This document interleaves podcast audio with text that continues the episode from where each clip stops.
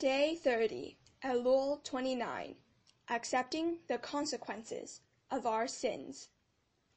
2 Samuel 24, 10 to 17. And David's heart condemned him after he had numbered the people. So David said to the Lord, I have sinned greatly in what I have done.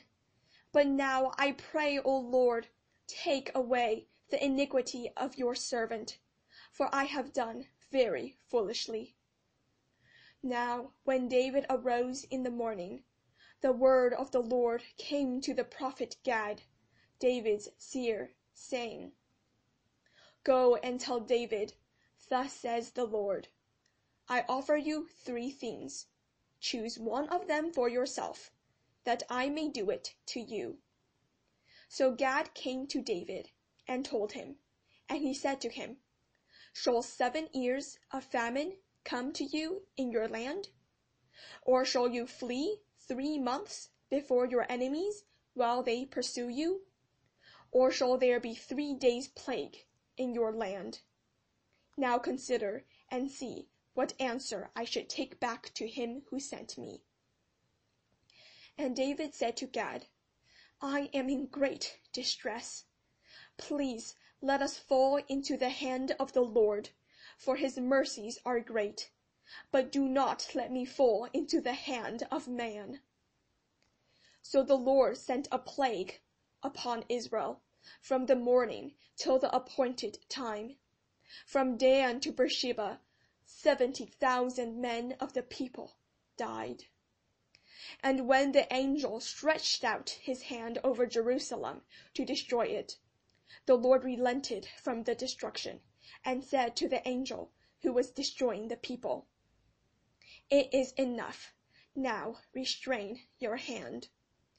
And the angel of the Lord was by the threshing floor of Araunah the Jebusite. Then David spoke to the Lord when he saw the angel who was striking the people and said, Surely I have sinned, and I have done wickedly. But these sheep, what have they done? Let your hand, I pray, be against me and against my father's house. 2 Samuel 24, 10 to 17. 2 Samuel 24, 24 to 25.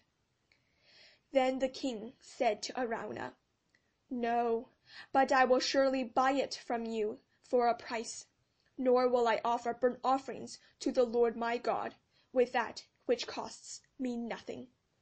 So David bought the threshing floor and the oxen for fifty shekels of silver. And David built there an altar to the Lord, and offered burnt offerings and peace offerings. So the Lord heeded the prayers for the land, and the plague was withdrawn from Israel. 2 Samuel 24, 24 to 25. Our sins have consequences that may affect ourselves or others. If you break a vase, even if the owner forgives you, damage has already been done.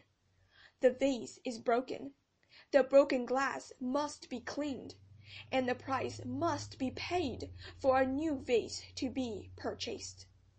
Sickness is an example of a possible consequence of sin. Sickness can be a trial or spiritual warfare, but other times it is God's hand for discipline, trying to draw our attention to repent of our sins and return to Him. Broken relationships, likewise, can be a trial or spiritual warfare, but other times our pride, hurtful words, and ungodly actions are part of what caused these relationships to be broken.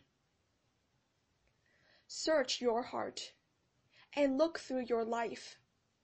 Do you see consequences of your sins or signs of discipline from God? Repent like David and pray for the Lord's mercy. Let us pray. Lord, please help me as I look through my life and search my heart. Please forgive me of my sins and help me to accept the consequences of my sins. May these consequences draw me to repent and return to you. If there are sins in my life that I have not repented of, please bring them to my mind. May I not make excuses when others rebuke me. Instead, help me to humbly repent and pray before you as David did. In Yeshua's name, amen.